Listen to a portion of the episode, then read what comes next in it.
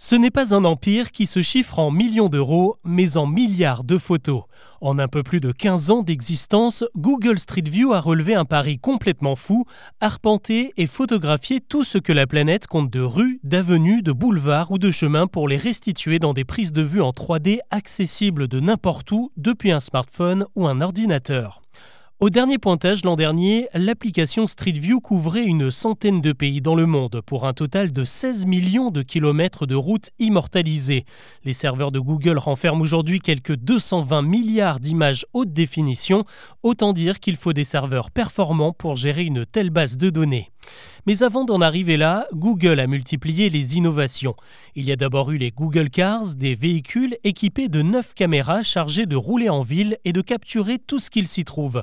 Le secteur recherche et développement a ensuite mis au point un nouvel appareil, une sorte de ballon de foot truffé d'objectifs qui a l'avantage de se fixer partout, un scooter, un vélo, une motoneige, un jet ski ou même un sac à dos, une solution qui a permis de cataloguer les endroits les plus reculés comme le sommet du mont Fuji au Japon, le Grand Canyon en Arizona ou la Grande Barrière de Corail en Australie.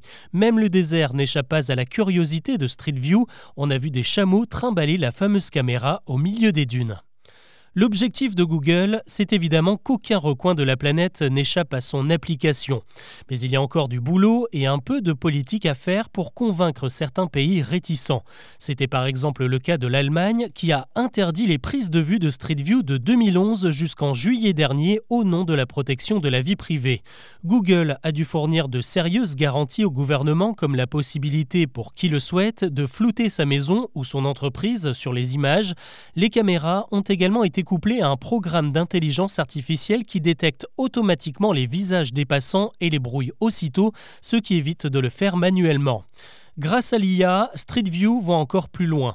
Désormais, des horaires affichés sur la porte d'un magasin peuvent être automatiquement identifiés par les algorithmes pour mettre à jour les infos du commerce dans les résultats de Google. Aux États-Unis, une autre intelligence artificielle est en phase de test pour évaluer le prix d'un bien à partir d'une photo de Street View, une révolution à venir pour le secteur de l'immobilier. Enfin, Google veut mettre à profit son outil pour développer son métavers.